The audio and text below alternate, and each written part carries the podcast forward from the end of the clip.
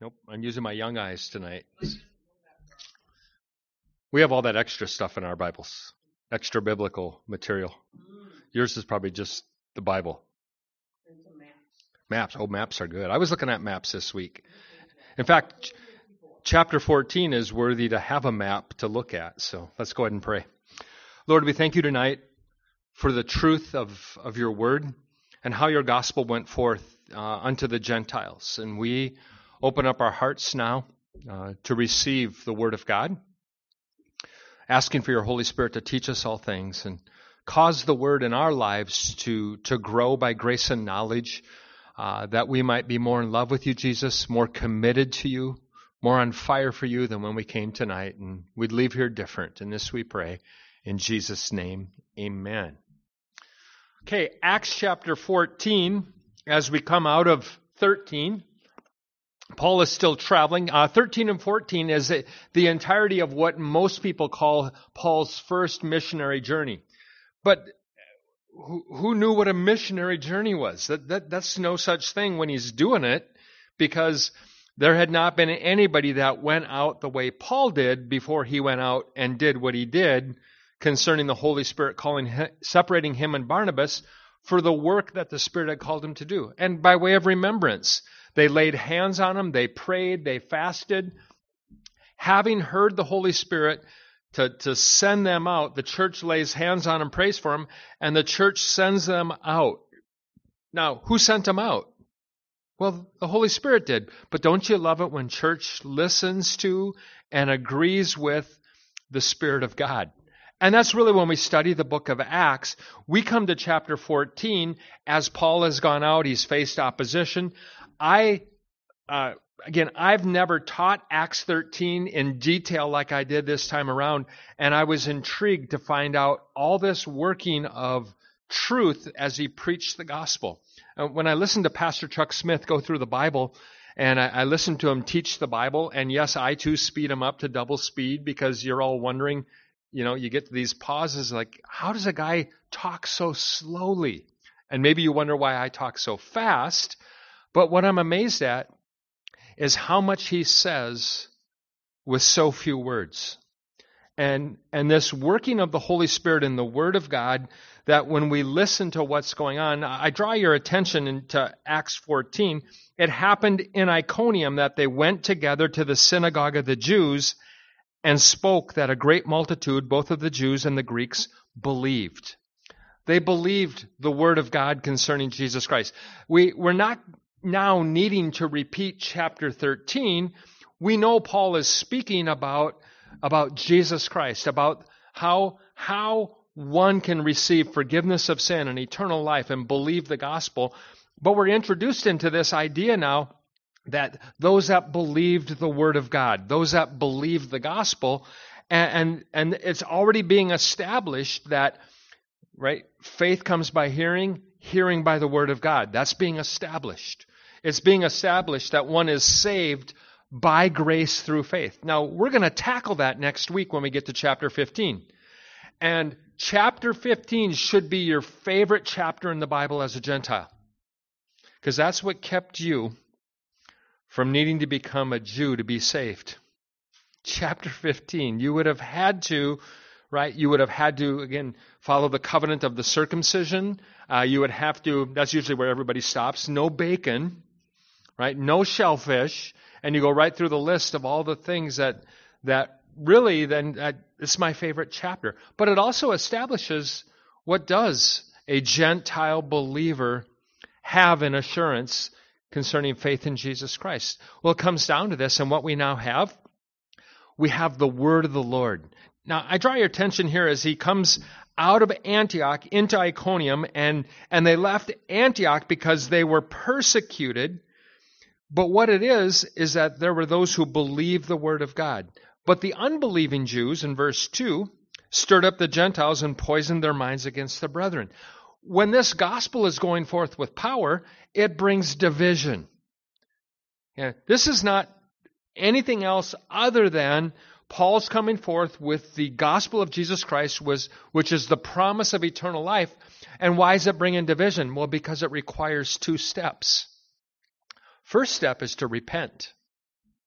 Don't ever forget that part concerning repentance toward God, concerning who is Jesus Christ. Why, why would a Jew need to, need to believe upon Jesus Christ to be saved? Well, Paul goes out and preaches the same gospel to Jew and Gentile. And this is why I love the teaching of the book of Romans, because he lays it out. And in laying it forth in that way, concerning there is no difference between Jew and Gentile. The difference, okay, now this, this is where we get this is where we get this understanding. And there really are no now in the world only two types of people.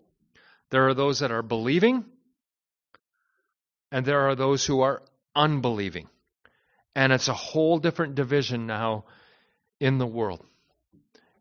And as this goes forth into Iconium, those that believe the gospel, right, they receive eternal life, filled with joy, filled with the Holy Ghost. Look back at 1352, the verse right before 14. The disciples were filled with joy and with the Holy Spirit. Now, it, there's, there's a bit of a examination upon the modern church concerning this and it's so people who study this they start to well can one be a believer without being a disciple and we start like dividing things that were never to be divided in fact what happens when they believe upon Jesus Christ the whole thing of the commands of Christ and and what what one who believed upon Jesus Christ, and, and when they were born of him, they received the word. They repented of what they thought about Jesus unto what was being presented in the gospel of Jesus Christ. Then they're born from above, the Spirit comes and lives within, and that's the beginning of making a disciple. So believers are disciples. This is the part, unbelievers, look what the unbelievers are doing. Same thing that they do today. The unbelievers are poisoning the minds of the brethren. The unbelieving Jews stirred up the Gentiles. So the unbelieving Jews who, who rejected Jesus Christ as their Messiah, right? Now, used to be two groups, Jew and Gentile, as far as God was working in the world. Now, when, the, when Israel rejects Jesus Christ in, in Matthew chapter 12, and they attribute the working of the power of Jesus Christ unto the fulfilling of these of these messianic miracles. That's, that's, what they are. That that he would open the eyes of the blind and that he would open up the ears of the deaf. They attribute that power, led by the Pharisees, unto the working of Beelzebub. And that's where Jesus gives answer. So that uh, if Satan's divided against himself, his kingdom's not going to stand. He, he clearly describes that that's not what this is. And in attributing that power unto Satan, that's where Israel chose as a nation to reject their Messiah. Now, no surprise now when Paul goes out with the gospel of Jesus Christ and now freely speaking to Jew and Gentile, same gospel, don't believe anybody who comes along and says to you, right, because they're lying to you, that the New Testament is divided parts for Jewish believers and parts for Gentile believers. And there have been those who've been actually shipwrecked in their faith concerning someone who comes and, and they even misquote the scripture, rightly dividing the word of truth, they say. And I'm here to let you know the only two classes of people going forward is, got it? Believing unbelieving. That's why when we talk about believing, and it's not an obscure thing, uh, faith is not obscure, faith is tangible. How do you know you're believing? Well, you're believing upon Jesus Christ if you've taken those two steps concerning his gospel. You've repented of your sins and you've received his forgiveness for your sin. It's an amazing, simple understanding that even, even a child three, four, five years old can receive Jesus Christ and be saved. And, and, and this is, it's, it's not a, you know, and, and just when I think about that, the being told you're something, you know, that you believe this. How many times do parents tell their children what they believe? We believe this. Or how many times do churches say, this is what the church believes? And I, and I start talking with believers, again, I, I think they're believers because I ask them, and then I just start, I just go right to fellowshipping. I don't go to, where do you go to church? I don't look them up and down spiritually. Right? I don't I don't ask those questions. I if they say that they have you know that they have a relationship with Jesus Christ, and I just begin to fellowship with them. But I, I very time, well, tell me your testimony. When did you get saved? And uh, if I get that blank stare, well, I, I guess I always have been saved. I'm like, then I start to share Christ with them in a different way. See, what we find going forth in this concerning the Word of God. Now, when I talk about this in this way, the poisoning of their minds, don't think the intellect, don't think that, that they're poisoning their minds over what they think. The word there is psuche, which is the prefix to where we get our English word psychology. It's the soul, it's the life. Three times in all the New Testament, the translators put it to mind. What's happening here as the believers receive Jesus Christ, this is supernatural. This is born again. This something happens when you believe upon Jesus Christ, right? And, and this is the part and, that the Bible calls that regeneration. Paul tells Titus when you go forth into Crete, and he describes in that believing upon Jesus Christ, by the mercy of God, there is a washing and a renewing and a regeneration by the Holy Ghost. That's tangible. That's, that's a work of salvation that comes from God by placing faith in the blood of Jesus. Wasn't chapter 13 fun to study that out? Faith in the blood of Jesus. And we, we look at this in this way. They're poisoning their souls. Uh, I think the, the King James, uh, something about evil. What's, what's the King James read in that verse instead of poisoning? Evil affected against the apostles. So poisoning their lives. Again, think, think of what that really means as, as the gospel comes forth with truth, that they're not poisoning their minds with thoughts and, and, and things. When one understands that, they're poisoning their soul. Now, I, I get this. So, what's Paul and Barnabas? What do they do? Notice they are clearly understood here as, as this goes forth uh, that that they're apostles, right? That that'll come forth here in, in chapter, or, excuse me, verse four. What do they do? What do the apostles do? Therefore, they stayed there a long time, speaking boldly in the Lord, who was bearing witness to the word of his grace.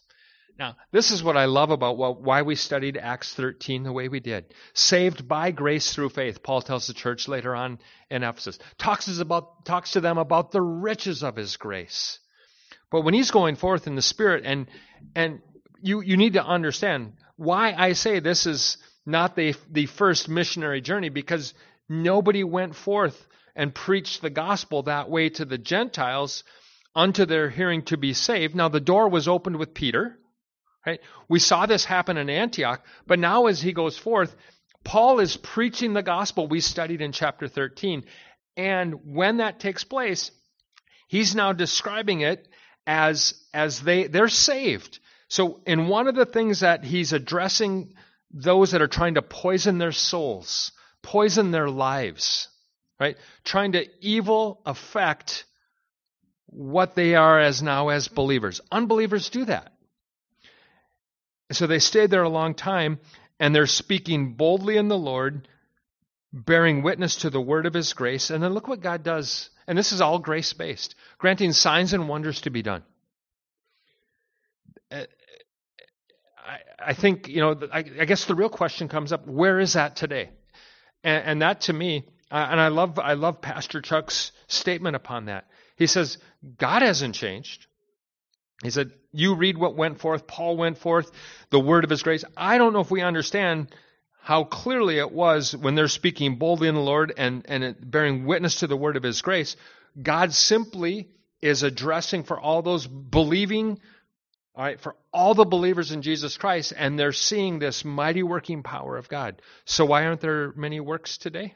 Well, it's not that God has changed, but it's people who have changed concerning even, even believing in the mighty working power of God. That's why we don't see that anymore today. But the multitude of the city was divided. Remember what I said? What's, the, what's now the lines of division? Believers versus unbelievers. Well, you'd think in Cass County, um, and where Fargo get out towards Kindred, you would think that, that the real division years ago, roll back 30, 40 years, the real division was Lutheran versus Catholic. Because they divided the townships, and if you're Catholic, you can't. You got to sell your, your land to a Catholic, and if you're Lutheran, you got to sell your land to a Lutheran. I got a kick out of listening to the guy talk, and I don't remember which side he was on, but I all I'm trying to do is, are you a believer in Jesus Christ? I don't I don't care what your loyalty is. And I, I, again, one of the coworkers I would witness to when I worked at Ford in the parts department as the warehouse, bending down, putting parts away, stretching up, pulling parts off the shelf. One of the guys there, he, I would say, I'd ask him a couple questions. Well, I'm Catholic. I said, well, can't Catholics be saved? And that confounded him. You know, just, and these are the things that when we go forth, the city was divided. Now, in this, as the city was divided along these lines, it's divided this Believers are those who hear the word of God, right, and place their trust in Jesus Christ who died for them. That's the believers.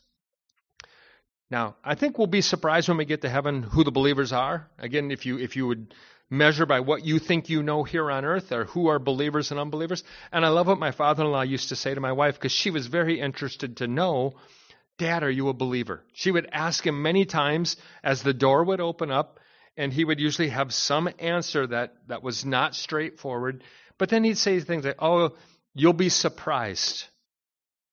He says, You'll be surprised one day when you get to heaven. You know, there's something like a phrase that that there there was more there than he ever would let on concerning what he truly believed and had received concerning Jesus Christ, concerning the Word of God. And, and this is where this is. Again, let's do this because this is fun for me. Look back at 1343, where they persuaded them to continue in the grace of God in Antioch. Look down in 46. Paul and Barnabas grew bold and said it was necessary that the word of God should be spoken to you first.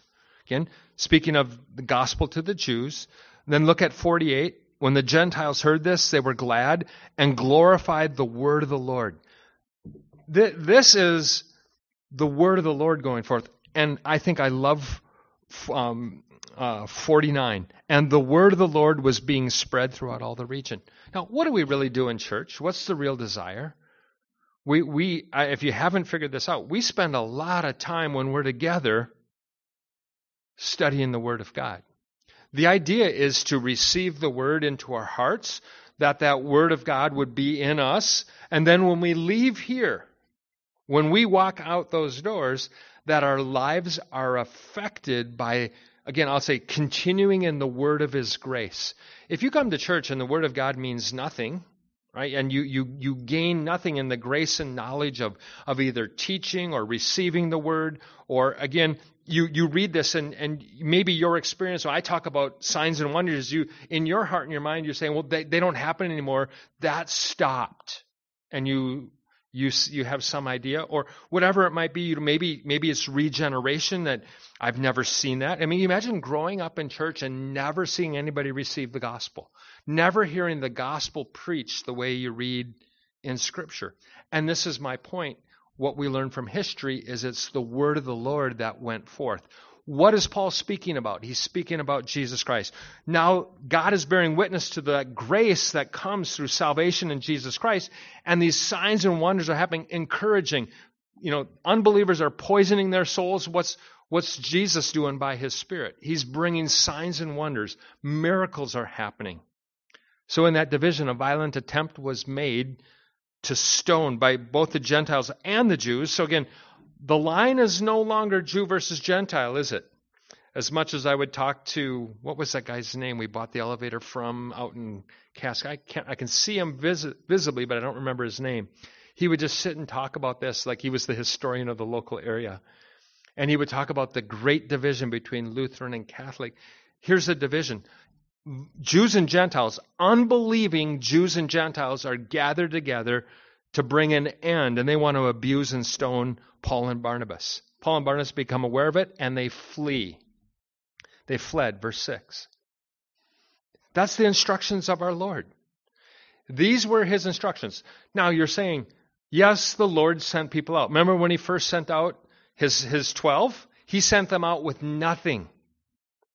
Very first time, he wanted to show them that that he had gone before them and there was provision and as a servant God would provide for them a place to stay, food to eat, and they were to go forth and preach the gospel.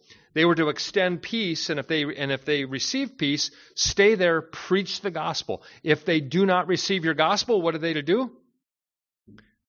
Take off your your naots, your your Teva sandals that they now make in Israel, and shake the dust off your feet. So as they're being persecuted, that division, they flee, and, and look where they flee. They flee forward. Okay, I'm, I'm, I'm not going to say too much about that, but let the Holy Spirit work that out in your lives. The righteous are as bold as a lion. The righteous do not back down. What they continue to go forward. Do you understand? And we'll get to this when Paul talks about it was the Holy Spirit who kept him from going where he wanted to go because the Holy Spirit wanted him to go another direction. How many of us have that problem in our lives?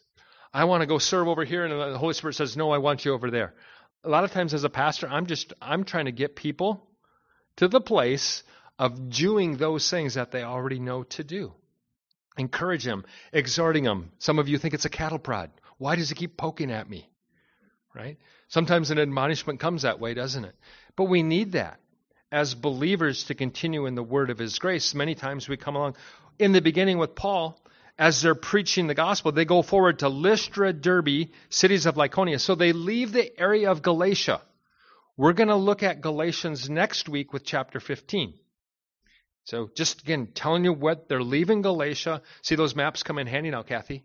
Mm-hmm. Right? So where they're at, they, they, that, that little point where Galatia comes down and Iconium, and now if you actually look at it, Paul is pointing right towards his hometown of Tarsus you ever look on the map, he is actually headed towards where he grew up. And the Lycaonian, uh, there, you start to get farther out here, and literally at this time in the Roman Empire, it's like the Wild West. The farther you get away from civilization, the less Roman rule has an effect on the way people live their lives. And they preached the gospel there. They were preaching the gospel there. In Lystra, a certain man never walked before, without strength in his, in his feet, was sitting. Now, I love this when we studied in chapter 3, and I remember this study just looking at this man who was lame. It works the same way with born blind and born deaf.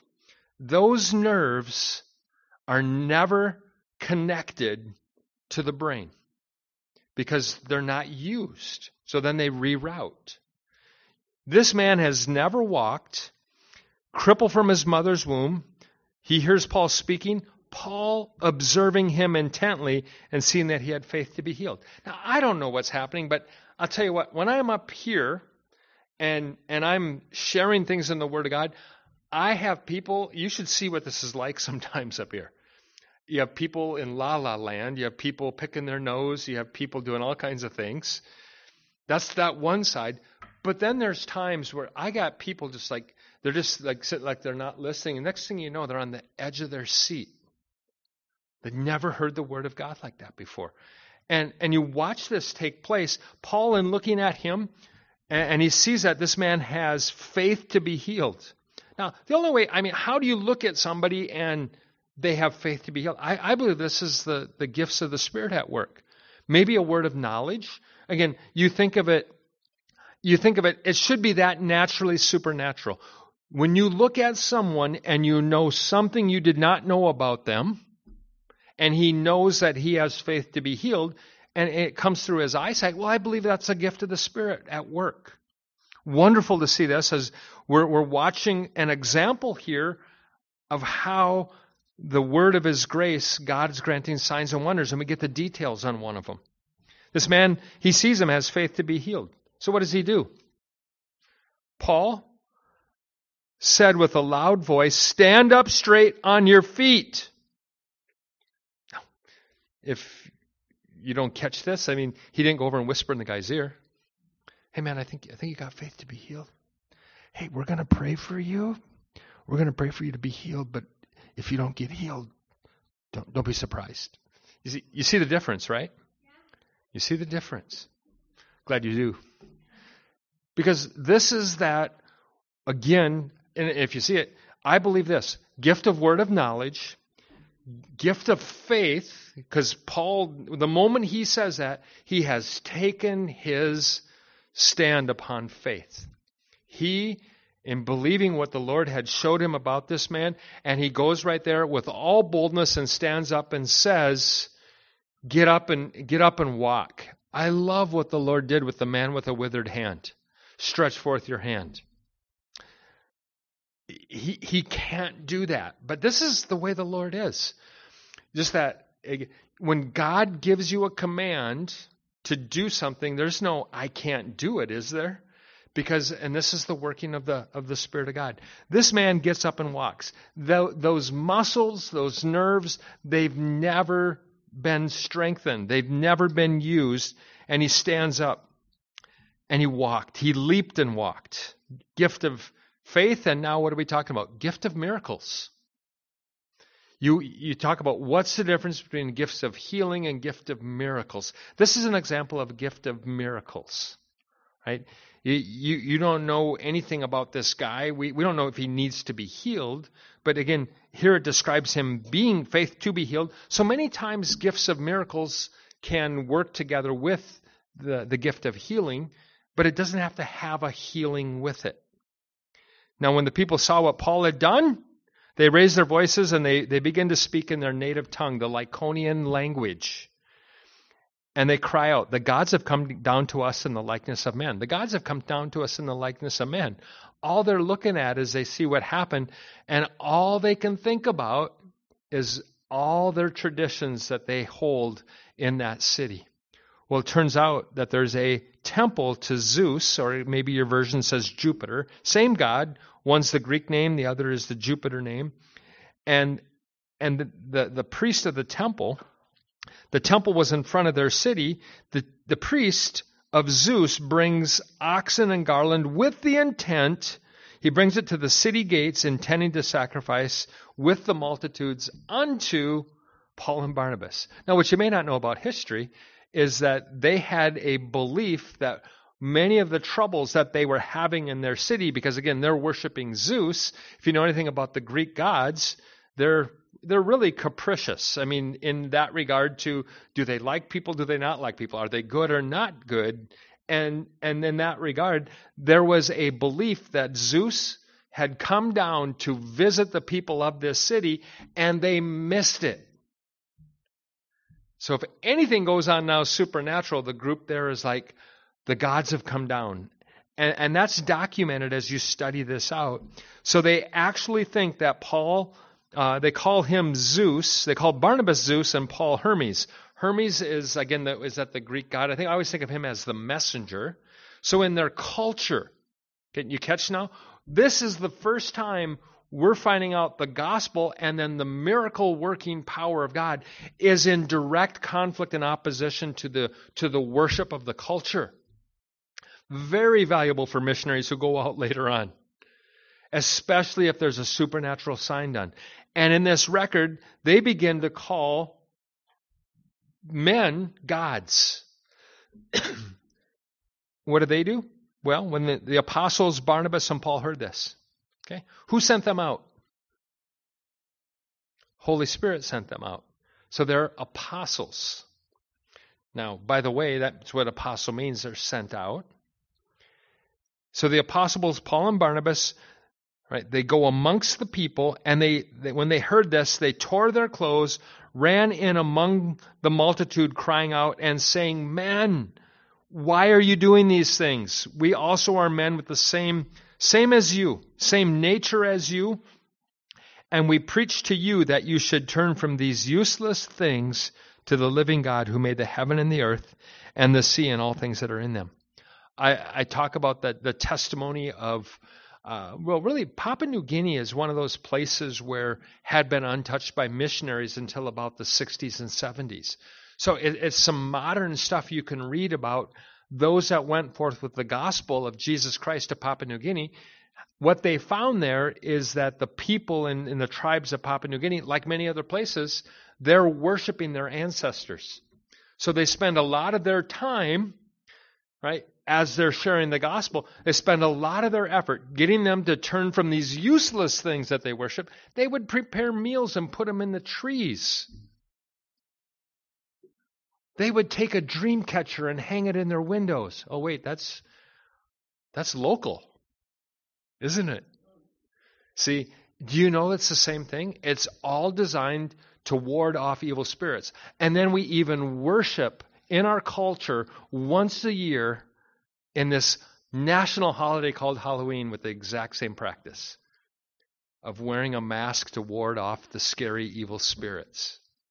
That's the background of all this stuff. And so what we what we see in the gospel of Jesus Christ going forth unto the convincing of them turn from these useless things. Those aren't gods. Stop worshiping and serving these false gods. Stop worshiping your ancestors. Don't put food in the tree.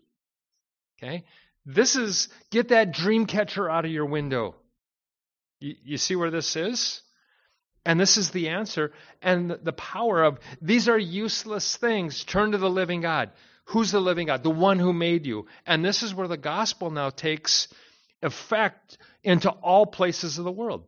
I probably shared with you before, but we had an Indian, not not a Native American Indian, but Indian from India couple who were had moved to Fargo and they were in church because their their child had autism and they met one of our families whose child had autism and they started to share and they said, "How did you how did you work with him? They were so intrigued because this, this child actually obeyed. And they couldn't get their daughter to listen to them for anything. And then they came by and they started listening to Bible studies, started teaching through the Bible. And I found out what his language was. And I bought him a Bible in his native language. I showed him, I showed him that, that this is the Word of God. And, and they invited us over to their house to eat with them. And so they invited, invited so we go. And so my whole intent is I want to share the gospel of Jesus Christ with them. They're inviting us over. We're eating with our fingers chicken and rice. Again, if you keep eating and you finish your plate, you get more food. Being the good little, uh, you know, raised according to my culture, you clean your plate. I ate a lot that night until I figured out stop eating. But after supper, then we began to talk with them about have you ever heard the gospel of Jesus Christ? You've been in America some time now. Have you ever heard the good news of Jesus? How the Son of God died on the cross. And this and then I got to explain that to them. And and then they showed me they took me to their corner cabinet where they opened up their doors and they I kid you not, top to bottom in this cabinet, just like you saw in the movies, all their little household gods in there. A little shrine to their key god that they were worshiping. And it's just like and, and they were equi- you know making an equivalent with the Son of God, Jesus Christ, being just one of the millions of gods that we can worship. And so I'm pleading with them to turn from these useless things. These aren't really gods. Jesus, you can save you. These gods can't save. And again, this is what we learn.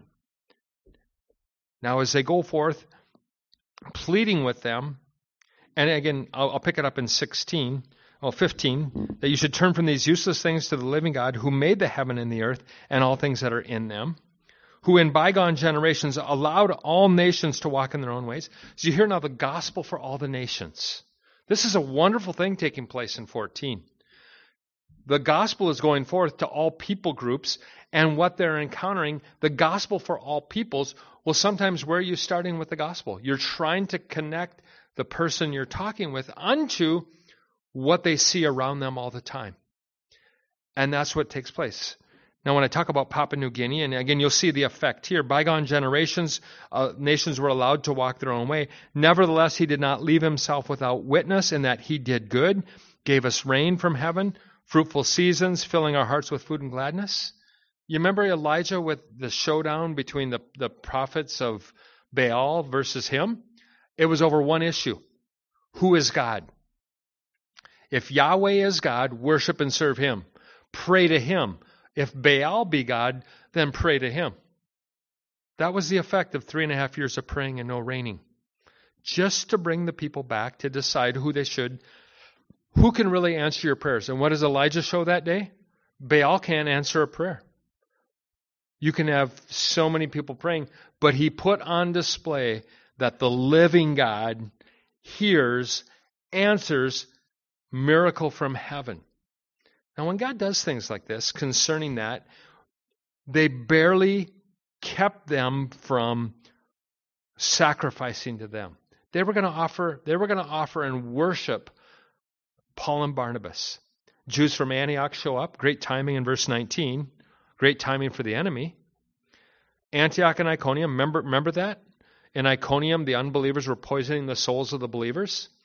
And they, they made an, a, violent, a violent attempt to kill Paul.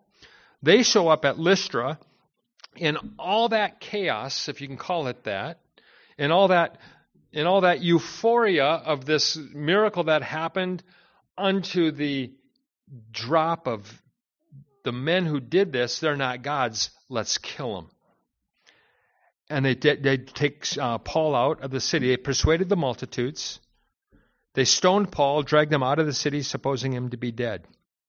Now, along comes Paul in 2 Corinthians chapter 11, and he says, I know a man 14 years ago caught up to the third heaven. Whether he was alive or dead, I do not know. Whether it was in whether he was in his body or out of his body, I don't know. But he saw things there unspeakable.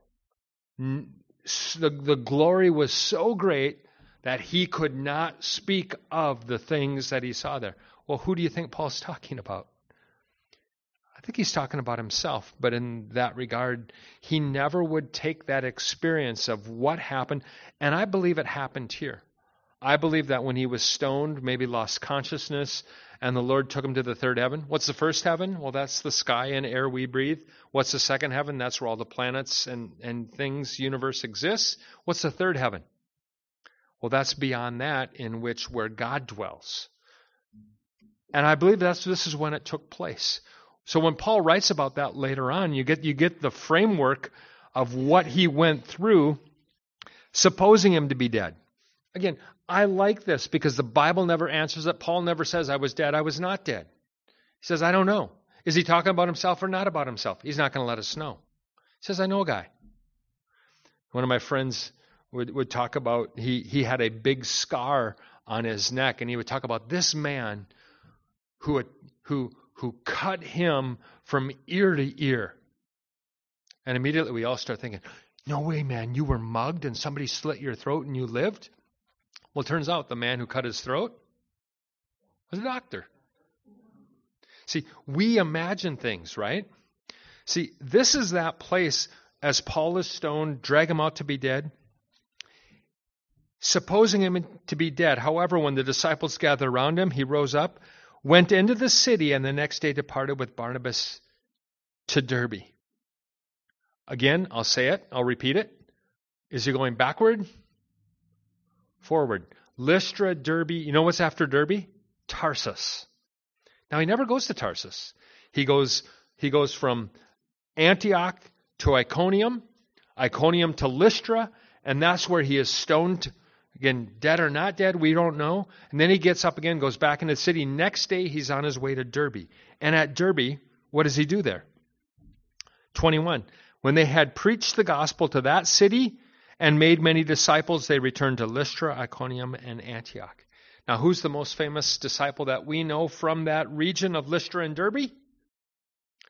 Timothy. And this is where we believe Timothy is one of those many disciples that are made. Strengthening the soul. So, what do they do? They return to Lystra. Now, would you, in your right mind, go back to the city where they, where they stoned you? Yes. Right? That's the only real right mind. See, and this is what I put on display.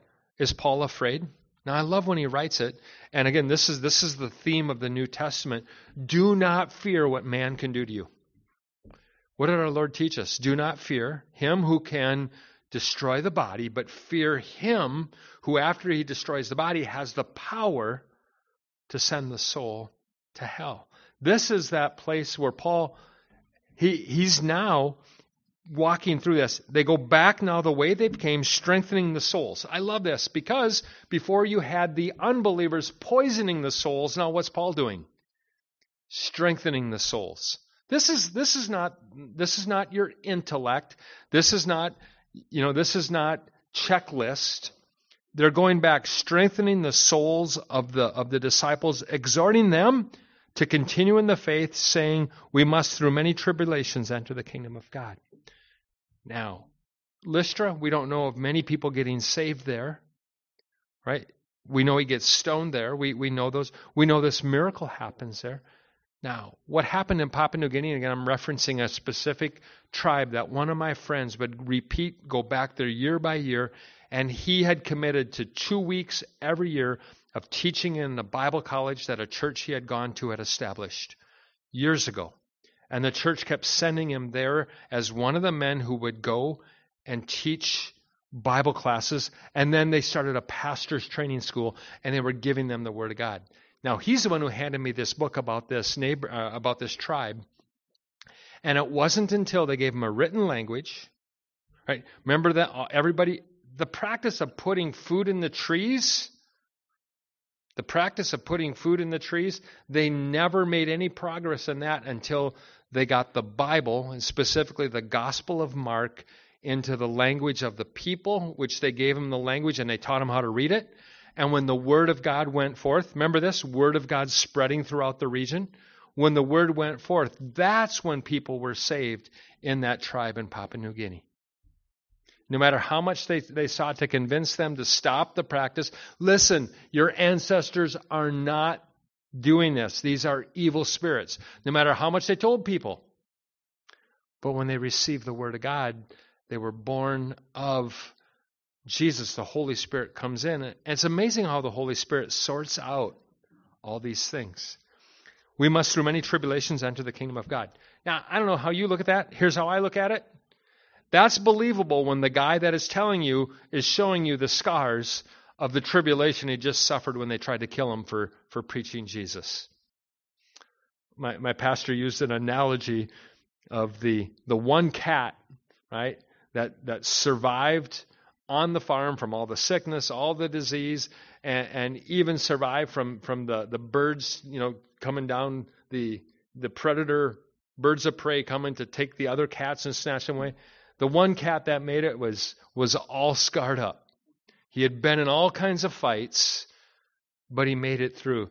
And and that's the sense here of the tribulation that Paul went through, and that's what he's describing. Through many tribulations, you're going to be attacked. This is the faith. Paul tells Timothy, fight the good fight of faith. People are going to hate you. People are going to despise you. People are going to harm you if they can.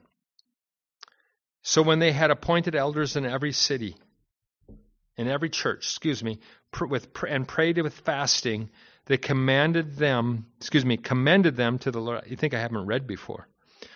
Let's start over. So when they had appointed elders in every church and prayed with fasting, they commended them in the Lord in whom they had believed. Turns out I can't think and read at the same time. You need to see this. What are they doing in strengthening the church? Same thing Paul leaves Titus in Crete to do and Timothy in Ephesus. And what does he say? They both were instructed to raise up elders in the church and what type of man is given in description in Titus and First Timothy. This is the type of man. They, this is what Paul is doing. Timothy might have even seen this if he made it to any of those places with Paul. They were appointing elders in every church, laying hands on, praying for them, commending them to the word of his grace, commending them to the, to the work that has to be done.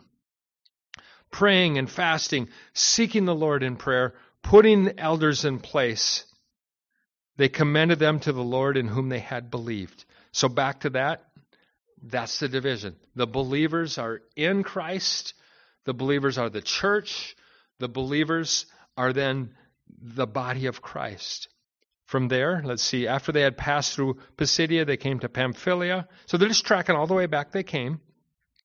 They preached the word in Perga, went down to Attalia, and from there they sailed back to Antioch. They sailed to Antioch from when they had been commended to the grace of God for the work which they had completed. Now there's a novel idea. To finish the work that you've been given to do. Now, how do I look at this? Paul and Barnabas, apostles, sent out, Holy Spirit sent them out. They they returned, you know, whatever you want to call this, first missionary journey. Okay, we it, we we can freely exchange with more people along those terms, but it's simply this: they were sent out by the Holy Spirit to do this work. They completed the work. They almost died. They strengthened the church. They appointed elders. The church is established, and they get back and they have completed it, and, and they're like, "This is the grace of God at work." This is grace of God, and that's how they describe it. And when they had gathered the church together, they reported all that had been done with them and how he had opened the door of faith to the Gentiles. I mean, let's face it. You're hearing, and then they, then they, you, this guy was healed, and then they're gonna, they're gonna worship you as gods, and then they kill you. I mean, that type of stuff, and like by the grace of God, this is what happened. And, and now there's churches there, believers, door opened of faith to the Gentiles. So they stayed there a long time with the disciples. Now, a sneak preview of next week. And certain men came down from Judea and taught the brethren, unless you are circumcised according to the custom of Moses, you cannot be saved. So we're going to tackle that next week. Background information, you want to read more about it? Read the book of Galatians. You're already, I think, assigned that here for 14, and so those of you diligent to, to do that or like, hey, I've been reading that. I, I read it. Okay? Just because if I assigned it and I don't read it, and what do I have to say to you? Right? So may this bless you to see the word of the Lord going forth. What does the church really need to be about doing today? Preach to unbelievers, teach believers. Right? And that's that's the, the straight up of it. So, Lord, we thank you for Acts 14. Thank you for the joy and the grace that you have given us in Christ Jesus to be saved. And we're asking and praying tonight that you would stir us up to go forth with the word of the Lord in our personal lives, that we would start talking with others about you, Lord Jesus, more than we do, that we would proclaim your name, the work you've done. We would, we would convince people to turn from their useless idols that they worship in the modern world to serve the living God. And this we pray in Jesus' name. Amen. So the Lord bless you. We'll be back uh, next week, same time, same same what is it? Same bat time, same bat channel. That that's for you, Tally. I know you would appreciate that. Um, so Acts 15, we're going to try to do a chapter a week pace. Book of Galatians is for all your background reading. I might just pick a few verses out of there that accentuate that. But may the Lord bless you this week as you walk forth. Uh, and again, encourage you, declare the name of Jesus Christ. People ask you, how was the weekend? All right. Did you do anything great this weekend? Yes. Learned all about Jesus Christ on Sunday. Just try that. Change that up a bit. And maybe people will they'll they'll maybe stop asking you about your weekend just so they can tell you about their weekend. I don't know. And got any great plans? I love it. Some of the marketing in the stores now, they want they want like my bank that I go to, the tellers ask, "Hey, have anything planned for the weekend?" So I say, "Yes, I do." on Sunday. And I just, on Sunday, we're going to worship the living God and we're going to study the Word of God. I can't wait. It's going to be great. And they look at me like, have a nice day, sir. So I enjoy that part. So God bless you.